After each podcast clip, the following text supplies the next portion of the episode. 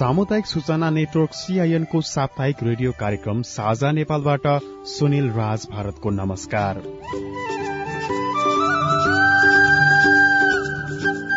कार्यक्रम साझा नेपाल देशभरिका सामुदायिक रेडियोहरूको छाटा संगठन सामुदायिक रेडियो प्रसारक संघ अकुराबद्वारा संचालित सामुदायिक सूचना नेटवर्क सीआईएन मार्फत देशभरि प्रसारणमा रहेका करिब तीन सय सामुदायिक रेडियोबाट सुन्न सकिन्छ। साझा नेपाल डट खबर डट कममा इन्टरनेट मार्फत चाहेको बेला विश्वभरि सुन्न सकिन्छ भने मोबाइल एप सीआईएन डाउनलोड गरेर पनि कार्यक्रम सुन्न सकिन्छ। कार्यक्रम साझा नेपालको अबको छ अङ्कसम्म हामी लैंगिक हिंसा न्यूनीकरणका लागि युवाहरूको आवाज युथ स्पीक आउट दुई हजार एक्काइस श्रृंखला प्रस्तुत गर्छौं। यो श्रृंखला युनेस्को सहयोगमा एचआरएफएनएन र पालिन्चा नेपालसँगको सहकार्यमा तयार पारिएको हो। हामी चुप लागेर बस्नु हुँदैन बोल्नुपर्छ। बोल्यो भने धेरैले सुन्छन्। कतिलाई सचेतना मिल्छ कतिलाई हिंसाका विरूद्धमा आवाज उठाउन हौसला मिल्छ। सरकारवाला निकायलाई हिंसा न्यूनीकरण तथा कानूनी उपचारको प्रक्रिया शुरू गरी पीड़ितलाई न्याय दिनका लागि दबाव मिल्छ। कानूनमा भएका कमी कमजोरीलाई सच्याएर आवश्यक दण्ड सजायको व्यवस्था गरी कार्यान्वयन गर्न सहज हुन्छ। लैंगिक हिंसा तथा विभेद जहाँ पनि हुन सक्छ। परिवारमा विद्यालयमा कार्यक्षेत्रमा सार्वजनिक स्थानमा त्यसैले जहाँ छौ त्यहाँबाट यस विरूद्ध आवाज उठाउ। स्थानीय स्रोत साधन विद्यालय शिक्षक परिवार र समुदायको सहायता लिए लैंगिक हिंसा विरूद्धका अभियानहरू सञ्चालन गरौं। हिंसामा परेकाका लागि बोलौं। हिंसा हुन नदिन आवाज उठाउ। यही नै यस कार्यक्रमको उद्देश्य छ। छ प्रदेशका बाइस जिल्लामा युथ स्पिक आउट दुई हजार एक्काइस अन्तर्गत राष्ट्रिय स्तरको वक्तित्व कला तथा अन्य प्रतियोगिता भएका थिए। प्रतियोगितामा सहभागी युवाहरूले विभिन्न सत्र विषयमा व्यक्त गरेका तथ्यसहितको विचारलाई समेट्नुका साथै त्यस विषयमा विज्ञहरूसँगको कुराकानीलाई समेट्नेछौ यी श्रृंखलाले युवाहरूलाई लैंगिक हिंसा विरूद्ध आवाज उठाउन अझ हौसला दिनेछ भन्ने अपेक्षासहित आजको कार्यक्रम शुरू गरौं। प्रदेश एक अन्तर्गतको धरानका आविष्कार पाण्डे लैंगिक हिंसा अन्त्य नभएसम्म देश समृद्ध बन्न नसक्ने बताउनुहुन्छ। महिलाहरू सुरक्षित नभएसम्म देश सुरक्षित हुन नसक्ने उहाँको भनाइ छ। सगरमाथाको देश भनेर चिनिने मेरो देश गौतम बुद्धको जन्मभूमि भनेर चिनिने मेरो देश खबरदार बुढी गएर बलात्कारीको देश भनेर चिनिन नपुगोस्। नमस्कार म आविष्कार पाण्डे श्री सैनिक आवासीय महाविद्यालय धरानमा एक विद्यार्थी। यहाँहरूमा अहिले हाम्रो समाजमा सबैभन्दा बढी घटिरहेको घटनालाई आफ्नो विषय केन्द्र बनाएर यहाँहरूमा उपस्थित भएको छु र मेरो विषयको शीर्षक रहेको छ बलात्कार। हेर्दा हेर्दै तीन वर्षभन्दा बढी पुगिसकेछ निर्मला पन्तको बलात्कार र हत्या भएको। ती आमा बुवाका आँखाबाट झरेका आँसु न त तपाईँले नै रोक्न सक्नुभयो न त मैले नै पुस्न सके। टेलिभिजन अगाडि बसेर सरकार र प्रशासनलाई गाली दिँदै गर्यौं यसैबीच बाइस सय तीस भन्दा बढी बलात्कारका घटनाहरू हाम्रो देशमा दर्ता भए। त दर्ता भएको नम्बर मात्र यस पीड़ा र हिंसालाई आफूभित्र लुकाएर बसेका ती कति महिलाहरू होलान्। आज हाम्रो देशको सन्दर्भमा हेर्ने हो भने हरेक दिन पत्र पत्रिका र समाचारमा यसबारे नछापिएको दिनै हुँदैन। हरेक वर्ष एक्काइस सय भन्दा बढी बलात्कारका मुद्दाहरू हाम्रो देशमा दर्ता हुन्छन्। अझ कतिपय प्रहरी कार्यालय त ठूलो मानिसको दबावमा आएर यस मुद्दालाई दर्ता गर्नै मान्दैन। अझ कति गाउँहरूमा ठूलो बडा मानिसले यो समस्यालाई आफै समाधान गर्न खोज्छन्। अनि कहाँबाट अन्त्य हुन्छ त यो अपराधको। यत्तिकै घुम्दैनन् त अपराधी समाजमा खुल्ला। झन् मेरो देशको यो अन्ध कानून। कहाँ छन् र हाम्रो देशमा सुरक्षित महिलाहरू? एउटा सानो बच्चा एउटा गर्भवती महिला एउटी बुढी आमा को चाहिँ सुरक्षित छ र हाम्रो देशमा? एउटा अस्पतालमा काम गरिरहेकी नर्स एउटा नानी जो आफ्नो घर फर्किरहेकी छिन् एउटा वृद्ध आमा जो आफ्नो बुढेसकालमा जीवन बिताइरहेकी छिन् को नै चाहिँ सुरक्षित छ र देशमा? आज हाम्रो समाजमा विभिन्न प्रकारहरूको बलात्कार हेर्ने हेर्न पाइन्छ। सामूहिक बलात्कार बाल बालिकाको बलात्कार श्रीमानद्वारा श्रीमतीको बलात्कार बाल वृद्धको बलात्कार। अब प्रश्न यहाँ उठ्छ बलात्कारी को?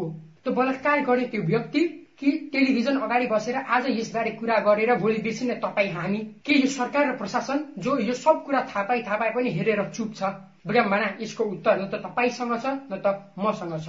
गर्व गर्छौँ हामी समृद्ध देशको समृद्ध नागरिक भनेर। तर खोइ म त देख्दिनँ त यो समृद्ध देश कहाँ छ यो मेरो समृद्ध नेपाल जहाँ एउटा नारी सड़कमा शिर उच्च राखेर हिँड्न सक्दैन? कहाँ छ यो मेरो समृद्ध देश जहाँ अझै पनि हाम्रो समाजमा पुरुष महिला भन्दा ठूलो छ? आउनुहोस् यो सोच बदलिएर हेरौँ। आउनुहोस् सरकारलाई दबाब दिउँ र नयाँ यस्तो कानूनको आविष्कार गरौँ जहाँ सबै समान हुन्छन् र यो अन्यायको यही अन्त्य हुन्छ।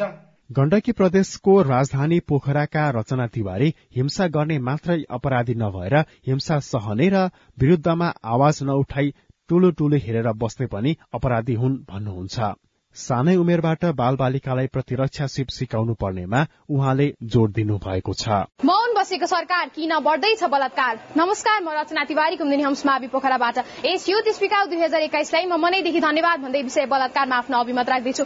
नेपाल एउटा यस्तो देश जहाँ हामी नारीलाई देवीको रूपमा पूजा गरिन्छ उनको सम्मान गरिन्छ र उनीको बलात्कार पनि गरिन्छ। हिंसा गर्नु मात्र होइन हिंसा देख्नु पनि एउटा अपराध नै हो त्यसैले हामी सबै एउटा अपराधी नै हो। यस अपराधबाट मुक्त हुन हामी सबैले यस बलात्कार विरुद्ध अभियानमा एक एकवटा इटा थप्न जरुरी छ। हाम्रो समाज समाजमा एउटा केटा र एउटा केटी उनीहरूको इच्छाले सँगै बस्छन् भने त्यसमा हाम्रो बडो चासो हुन्छ। तर त्यही केटीको इच्छा विपरीत गएर कोही केटा उसँग जबरजस्ती गर्न खोज्दैछ भने हामी आँखामा पट्टी बाँधेर बस्छौँ। त्यही जबरजस्तीले जब बलात्कार जस्तो अपराधको रूप लिन्छ फेरि हामीले बलात्कारीलाई फाँसी दे सरकार भन्दै सड़कमा उत्रिन्छौँ। नेपाल प्रहरीको तथ्याङ्क अनुसार नेपालमा हरेक चार घण्टामा एक नारीको बलात्कार हुन्छ। त्यो स्थिति कति भए हुन सक्छ हामी त कल्पना पनि गर्न सक्दैनौँ। मेदेखि अक्टोबर दुई हजार बिसमा मात्रै पाँच सय बाइसवटा बलात्कारका घटनाहरू रेकर्ड भएका थिए। अझै कति धेरै घटनाहरू हाम्रो दिदीबहिनीकै मनमा लुकेर बसेको हामीलाई थाहा पनि छैन। कोही मान्छेले भने अनुसार बलात्कार छोटो कपडा लगाएर हुन्छ। यदि बलात्कार छोटो कपडा लगाएर हुन्थ्यो भने ती अस्सी वर्षकी आमा जसले साडी लाएर बसेकी थिइन् उनको बलात्कार कसरी भयो? म जान्न चाहन्छु उनको बलात्कार कसरी भयो? हो अज्ञानताका कारणले गर्दा पनि बलात्कार हुन्छ।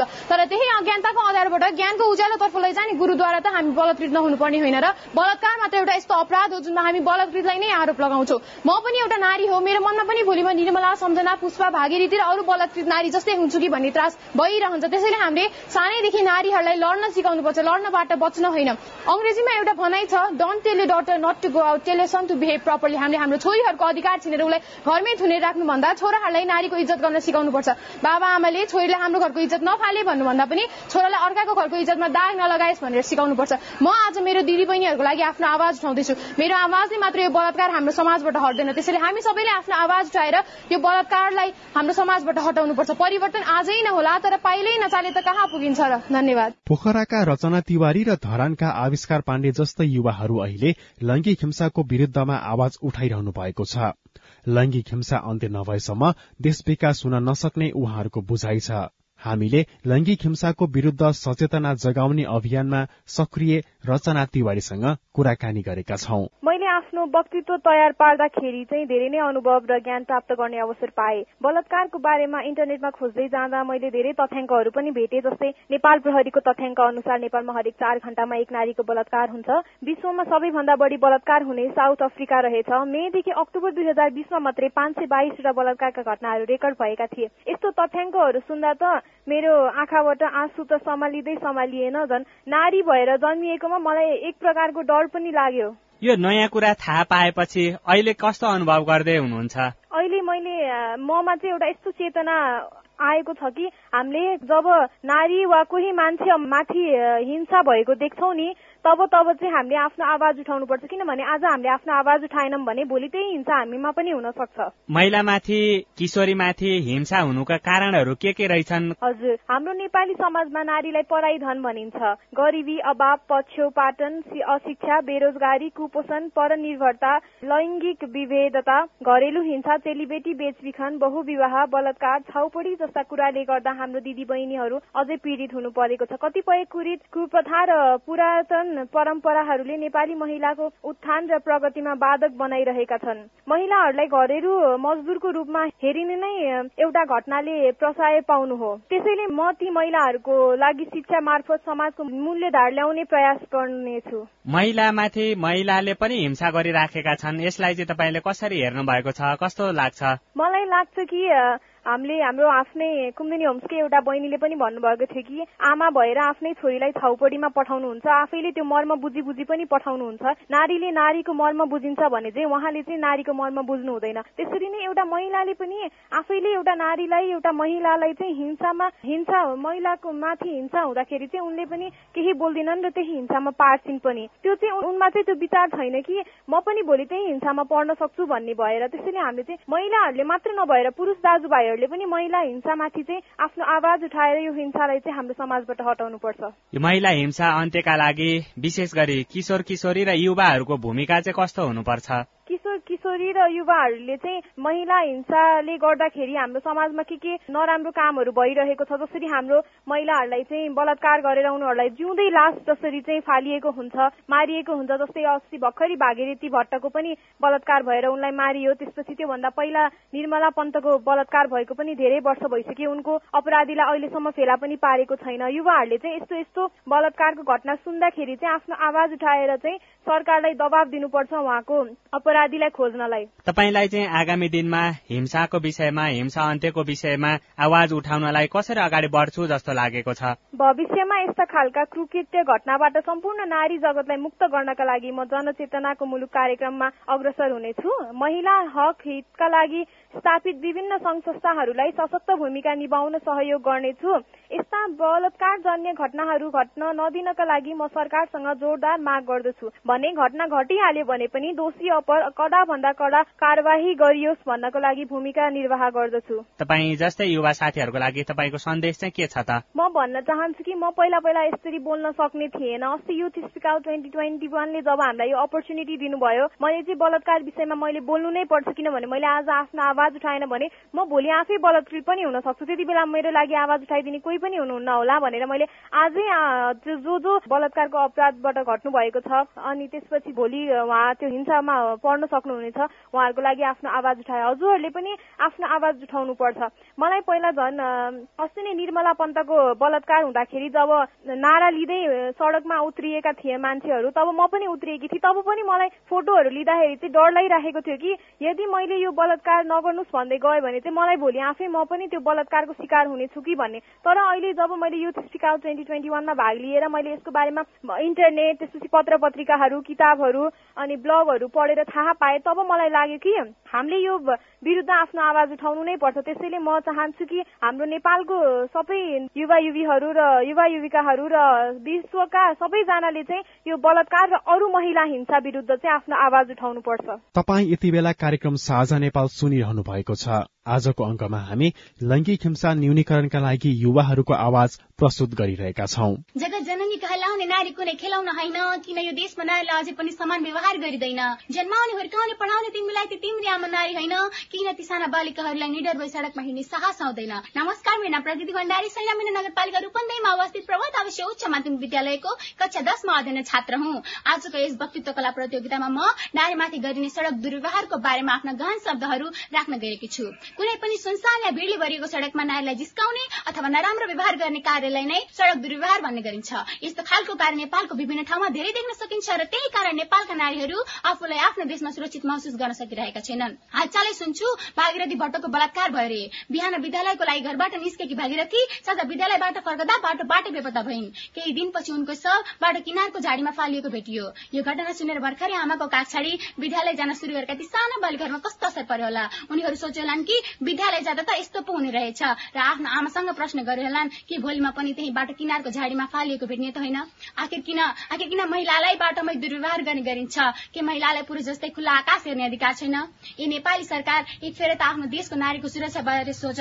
अस्ति निर्मला हिजो भागीरथी र भोलि सायद मगरी हजारौं नेपाली नारी त्यही बाटो किनारको झाडीमा फालिएको भेटिने अवस्था नआओस्। यदि हरेक विद्यालयले साना साना कपिलादेखि लिएर ठूला ठूला नारीलाई स्वयं सुरक्षाको तालिम उपलब्ध गराइदिएको भए सायद निर्मला आज जीवित हुन्थिन् होला। र यदि निर्मलाका हत्यारालाई समातेर फाँसी दिएको भए ती भागीरथी आज हामी माझ हुन्थिन् होला। नारीको सुरक्षा निम्ति हरेक नागरिकले एक हातबाट चरु र अर्को हातबाट घिउ खनाई ऊर्जा बढाउनु पर्छ गाउँ गाउँबाट सुरक्षाकर्मी उठ्नुपर्छ गल्ली गल्लीबाट वातावरण चियाउनु पर्छ। सार्वजनिक यातायातदेखि लिएर गाउँ गाउँ गल्ली गल्लीमा सिसी क्यामेरा जडान गरी त्यहाँको गतिविधि बुझ्नुपर्छ र बल्ल नारीको अस्तित्व जोगाउन सकिन्छ। जगत बनाउने नारीले जगतको अन्त्य गर्ने क्षमता पनि राख्छिन्। नारीको सुरक्षा सरकारको मात्र होइन हरेक पुरुषको कर्तव्य पनि हो भन्दै म आफ्ना शब्दहरू यही टुङ्ग्याउन चाहन्छु। धन्यवाद। मेरो नाम चाहिँ रोहन राज पौडेल हो। म चाहिँ काठमाडौँ कपनमा बस्छु अनि म चाहिँ कष्टमानस विद्यालयमा पढ्छु। कक्षा दसमा छु। मैले जब यो कार्यक्रमको विशेषता हेरी जब मलाई अहिलेको नेपालको अवस्थाको बारेमा चित्रण गर्न मन लागेको थियो त्यसले एउटा भिडियोको रूपमा अहिलेको नेपालको अवस्था र अहिले महिलाहरूलाई गरिने शारीरिक र मानसिक यातनालाई मैले भिडियोद्वारा प्रस्तुत गरेको छु। तपाईँले बनाउनु भएको भिडियो कवितामा चाहिँ के कस्तो कुरा समावेश भएको छ केही बताइदिनुहोस् न। महिलाहरूलाई गरिने यातनालाई मैले वर्णन गरेको छु। यो बलात्कारको बारेमा पनि वर्णन गरेको छु। अहिलेको यही वर्षमा दुई हजार भन्दा पनि बढी बलात्कार भएको देखिन्छ। अनि अब यसलाई यसै कारण हाम्रो देश पनि अल्प विकसित देश हामी भन्न सक्छौँ। किनकि धेरै जस्तो अल्प विकसित देशमा यस्ता कार्यहरू भइरहेको हुन्छन्। अब यसलाई रोक्नुपर्छ। त्यसैले मैले मेरो कवितामा चाहिँ यसलाई कसरी रोक्नुपर्छ त्यो पनि मैले भनेको छु। अहिले बाल विवाह कानुनी रूपले पनि अन्त्य भए पनि हाम्रो यो व्यवहारिक रूपमा अलि पनि भइरहेको छ। जस्तै हाम्रो यो सामाजिक प्रथाहरू जुन समाजको लागि राम्रो छैन जस्तै दाइजो प्रथा अनि हाम्रो यो लैङ्गिक भेदभाव यसको बारेमा पनि मैले मेरो कवितामा प्रस्तुत गरेको छु। हाम्रो यो परीक्षामै हिंसा भइरहेको हुन्छ नि हाम्रो नेपालमा। र अरू अल्प विकसित देशमा पनि जस्तै एउटा मजदुर एउटा पुरुष मजदुरले जति पाउँछ त्योभन्दा पनि कम एउटा महिला मजदुरले पाउँछ क्या। अनि त्यहाँ पनि हामीले हिंसा देख्न सक्छौँ क्या। समाधान चाहिँ कसरी गर्ने त्यो पनि प्रस्तुत गरेको छु मैले। मैले अन्तिममा के भनेको छु भने यातनालाई समाधान गर्नको लागि पहिला हामीले समाजको सोचलाई परिवर्तन गर्नुपर्छ। अब यो समाजको सोचलाई कसरी परिवर्तन गर्न मिल्छ भनेपछि पहिला चेतना लिएर आएर अनि हाम्रो यो शिक्षामा अलिकति विकास गरेर अनि साथै हामीले यो कडाभन्दा कडा कानुन देशमा निर्मित गरेर अब चेतनाको लागि हामीले धेरै जस्तो कार्यक्रमहरू गर्न मिल्छ यो हिंसाको बारेमा। अब यो शिक्षाको लागि हरेक कक्षामा हाम्रो यो महिलाको भेदभावको बारेमा पढाउनुपर्छ अनि सबजना एक समान हुन् त्यो पनि भन्नुपर्छ। त शारीरिक बनावटले पनि महिलाहरूलाई र पुरुषलाई दुवै भिन्न भिन्न बनाएको छन्। त्यही पनि अब हामीले कानुनी रूपले देख्यो भने दुवै महिला र पुरुष दुवै एक समान भएर हामीले यो देश चलायौँ भने हाम्रो यो देशमा विकास हुन्छ क्या। अब अलिकति महिलाहरूले पनि सेल्फ डिफेन्स सिक्नुपर्छ। महिलाहरूले मात्रै होइन तर पनि हरेक मान्छेले सेल्फ डिफेन्स सिक्नुपर्छ। लैङ्गिक हिंसा त्यसमाथि बलात्कार लगायतका हिंसा कम गर्नको लागि तपाईँ जस्तै युवा साथीहरूको भूमिका चाहिँ कस्तो हुनु पर्ला हाम्रो भूमिका चाहिँ कस्तो हुनुपर्छ भने अब सबै कुरा हाम्रो सरकारले चाहिँ गर्न सक्दैन। सरकारले कानुन त कडा गर्नुपर्छ। कानुन कडा गरेर पनि यो समस्याको समाधान चाहिँ हुँदैन। हामीले के योगदान दिन सक्छौँ भने हामीले पनि कार्यक्रमहरू गर्न मिल्छ। यो सामाजिक यातनाको बारेमा भन्न सक्छौँ होइन। अनि यसरी नै हामीले यो जनचेतना फैलाउन सक्छौँ यसको बारेमा। अनि अर्को के छ भने आफ्नो समाजमा यस्तो विकृतिहरू देखिरहेको बेला हामी चुप बस्नु हुँदैन क्या। हामी आफ्नो आवाज खुल्नुपर्छ होइन। हामी आफ्नो आवाज उठाउनुपर्छ होइन। हामीले योगदान गर्न मिल्ने कुराहरू चाहिँ हाम्रो आवाज उठाउने हो जनचेतना फैलाउने हो। अनि त्यसपछि हामीले त्यही आफै पनि सेल्फ डिफेन्स स्किल्सहरू सिक्ने हो। अनि अरूलाई पनि सिकाउने हो। त्यस्तो योगदान चाहिँ हामीले खेल्न सक्छौँ। यस्ता हिंसा अन्त्य गर्नको लागि तपाईँको तर्फबाट चाहिँ के के गर्न सक्नुहुन्छ होला जस्तो लागेको छ? अब मैले चाहिँ अहिले के गरेको भने मैले यो भिडियो बनाएको छु यो भिडियोले चाहिँ के गर्छ भने यो भिडियोले पनि अलिक जनचेतना फैलाउँछ यो यातनाको बारेमा। यो यातनाले कसरी नराम्रो हो भनेर पनि मैले भनेको यो भिडियोद्वारा। यो यातनाले कसरी समाधान गर्ने यसको बारेमा पनि वर्णन गरेको छु मैले जनचेतना फैलाएको छु भिडियोद्वारा। अनि मैले मेरो भविष्यमा चाहिँ के गर्ने विचार छ भने अब म राजनीतिक फिल्डमा गएँ भने म त्यहाँ पनि यातनाले कसरी कम गर्ने सक्ने नियमहरू बनाउँछु। म राजनीतिमा गएँ भने कडाभन्दा कानुन बनाउँछु म। उहाँहरू हुनुहुन्थ्यो रूपन्देहीका प्रकृति भण्डारी र काठमाडौँका रोहनराज पौडेल। लैंगिक हिंसा र न्यूनीकरणका विषयमा आफ्नो विचार राख्नुहुँदै।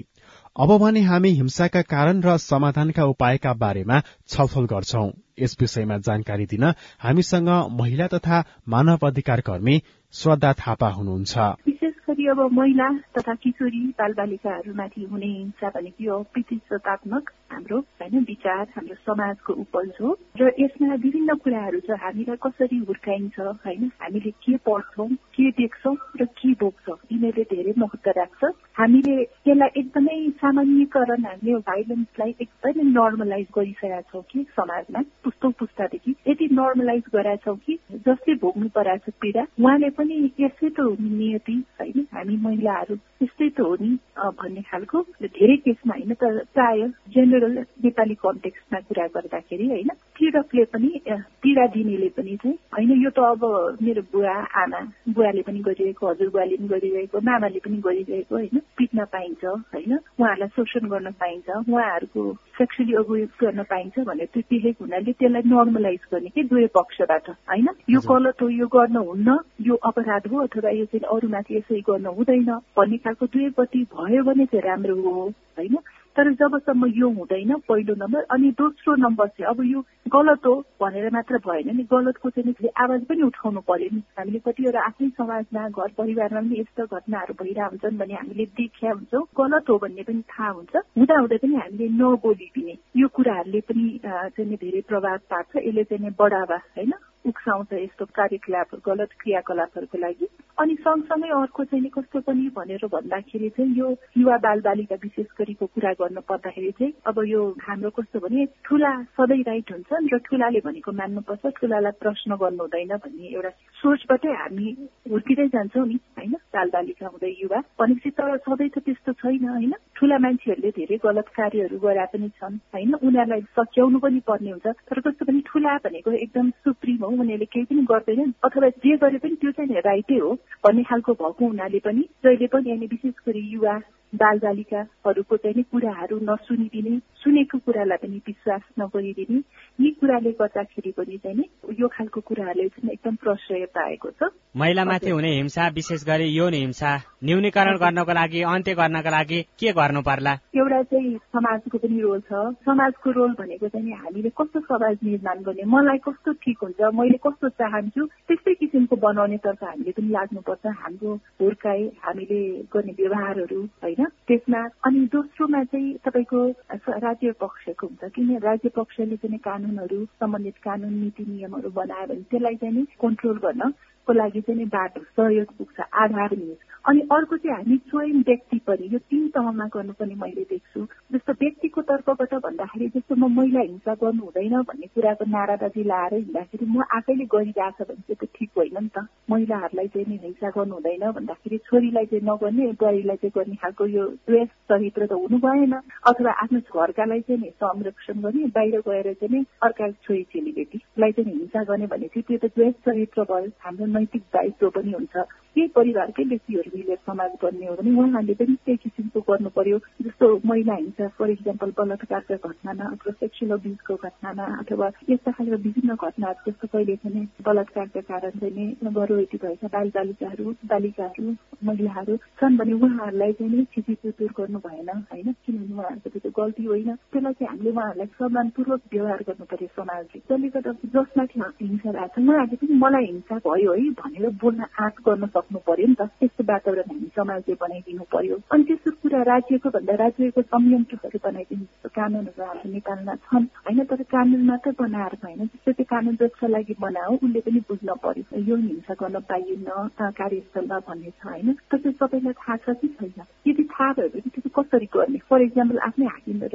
यो हिंसा भएको भने उसलाई त्यति सहज त नहोला होइन? त्यसलाई कसरी गर्न सकिन्छ भने त्यो जानकारी हुन हुन पर्यो। सँगसँगै चाहिँ त्यसको उपचार होइन त्यो न्याय लिने बेलामा न्याय लिन पनि सजिलो हुनु पर्यो त्यो सँगसँगै सेक्सुअल अब्युज रेपहरू भनेको यो चाहिँ किनभने हामी यसलाई एकदमै सेक्सुअल एजुकेसनमा हामी एकदमै त्यति खुला छैनौँ। किनभने यो अरू जस्तो हाम्रो भनौँ न हाम्रो भोग एकदमै अभिन्न प्रक्रिया हो जसले सृष्टि चल्या हुन्छ भने यसमा हामी खुलेर अझै जति हामी खुलेर बोल्न सक्छौँ त्यति हामी चाहिँ यसलाई चाहिँ सहज रूपमा लिन सक्छौँ र आफूमा भएको समस्याहरू आफूमा भएको ज्ञानहरू एक अर्कामा आदान प्रदान गर्न सक्छौँ।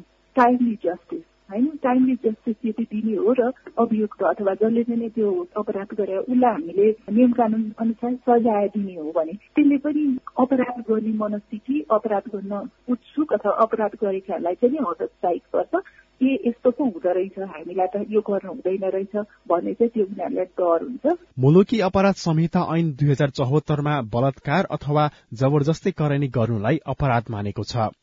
बलात्कार गर्नेलाई जन्मकैदसम्मको सजाय हुने व्यवस्था कानूनमा छ। थप जानकारी दिँदै हुनुहुन्छ। अधिवक्ता निर्मला भण्डारी। हाम्रो चाहिँ संहितामा जुन व्यवस्था थियो त्योभन्दा पछाडि अध्यादेशको मार्फत पनि अहिले फेरि कानूनहरू अझै धेरै दण्ड सजायको व्यवस्थामा चाहिँ थप गरेर आएको छ। दस वर्ष मुनिकी बालिका भनेर हामीले पहिला हाम्रो विभाजन गरेको छ। अहिले अध्यादेशले चाहिँ के भने सत्तरी वर्षभन्दा माथिकी वृद्धलाई भनेर पनि अहिले चाहिँ थप्यो होइन। पहिला चाहिँ के भन्छ दस वर्षभन्दा मुनिकी बालिका ब्ल्याक किड भयो भने जन्म कैद भनेर त्यो व्यवस्था गरेको थियो। अब अहिले चाहिँ दस वर्ष मुनि र सत्तरी वर्ष माथिकी महिला वृद्ध जो चाहिँ वृद्ध भत्ता पाउने उमेर भएको महिला हुनुहुन्छ वृद्ध हजुरआमा हुनुहुन्छ उहाँहरूलाई पनि चाहिँ बलात्कार गर्नेलाई जन्म कैदको व्यवस्था गरेको छ। यो जन्म कैद भनेको चाहिँ के थियो भने पहिला हाम्रो जन्म कैद भनेको चाहिँ बिस वर्ष हुन्थ्यो। नयाँ कानुनी व्यवस्था चाहिँ जन्म कैद भनेको पच्चिस वर्ष पुगेको छ। अनि दस वर्ष माथि र चौध वर्षभन्दा मुनिकी पहिला बालिका भन्ने थियो अहिले व्यक्ति भनेर तोक्यो। व्यक्ति भनेको मतलब पुरुष पनि बलात्कृत हुन सक्छ छोराहरू पनि चाहिँ बलात्कृत हुन सक्छ सम्भावना त हुन्छ नि। भन्ने कुरालाई चाहिँ अहिलेको अध्यादेशले त्यसलाई पनि समेटेर दस वर्ष माथि चौध वर्षभन्दा तलका व्यक्तिहरू बलात्कृत भयो भने अठारदेखि बिस वर्षसम्म कैद हुन्छ भनेर एउटा व्यवस्था गर्यो। फेरि चौधदेखि सोह्र वर्ष चौधभन्दा माथि सोह्र वर्ष भन्दा तलको व्यक्ति चाहिँ यदि बलात्कृत भयो भने बाह्र वर्षदेखि सोह्र वर्षसम्म कैद हुन्छ भनेर त्यो पनि व्यवस्था गर्यो अनि फेरि सोह्र वर्षदेखि अठार वर्षसम्मको व्यक्ति बलात्कृत भयो भने दसदेखि चौध वर्ष।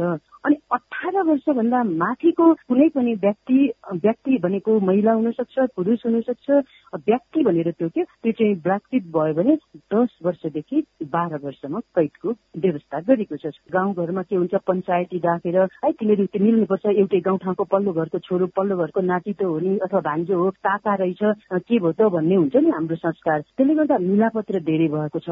अनि त्यो मिलापत्र गर्नेलाई पनि चाहिँ अहिले कानुनी दायरामा ल्याउनु पर्छ भन्ने त्यो कन्सेप्ट आएर चाहिँ यदि कसैले बलात्कार गरेको घटनालाई मिलापत्रद्वारा मिलाएर चाहिँ गाउँघरमै ढाकछोट गर्ने अवस्था बन्यो भने छ महिनादेखि तीन वर्षसम्म कैद सजाय र तीस हजारसम्म जरिवाना भनेर त्यो कुरा पनि व्यवस्था गरेको छ। बलात्कारको कुरा गर्दाखेरि वैवाहिक बलात्कारको कुरा पनि जोडिन्छ।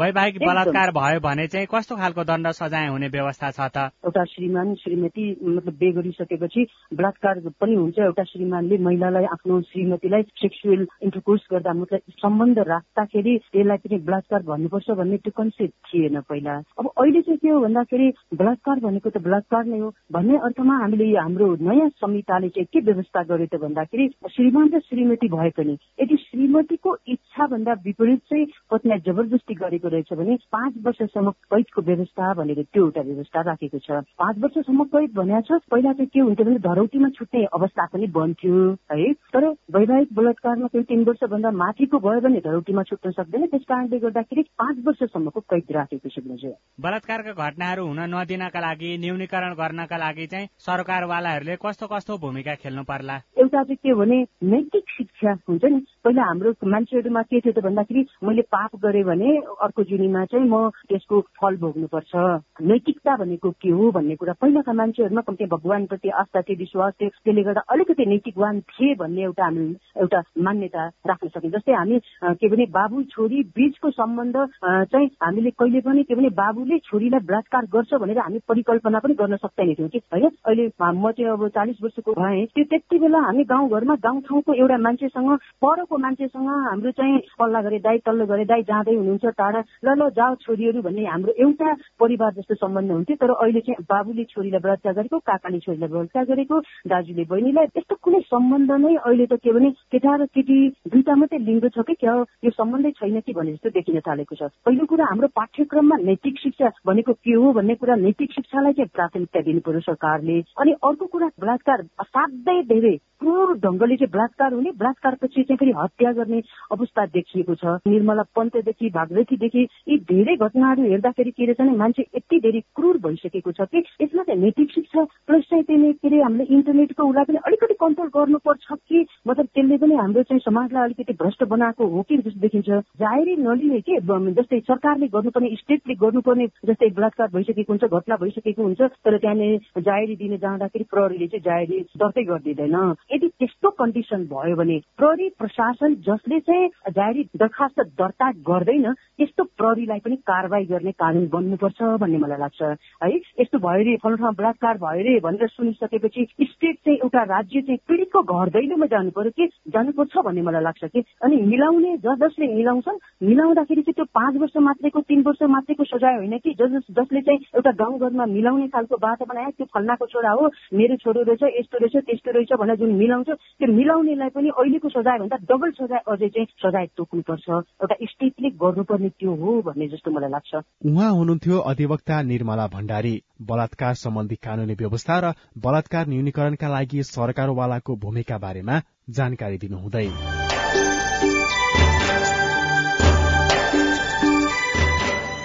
यो कुराकानीसँगै आजको लागि साझा नेपालको समय सकिने लागेको छ। आजको साझा नेपाल तपाईँलाई कस्तो लाग्यो? हाम्रो टेलिफोन नम्बर शून्य एक बान्न साठी छ चार छमा फोन गरेर आफ्नो जिज्ञासा सल्लाह सुझाव तथा प्रतिक्रिया रेकर्ड गराउन सक्नुहुनेछ। हवस् त आउँदो साता आजकै समयमा फेरि रेडियो कार्यक्रम साझा नेपाल लिएर उपस्थित हुने नै छौं। त्यतिन्जेलसम्मका लागि प्राविधिक साथी सुभाष पन्तलाई धन्यवाद दिँदै म सुनिल राज भारत पनि विदा हुन्छु। नमस्कार।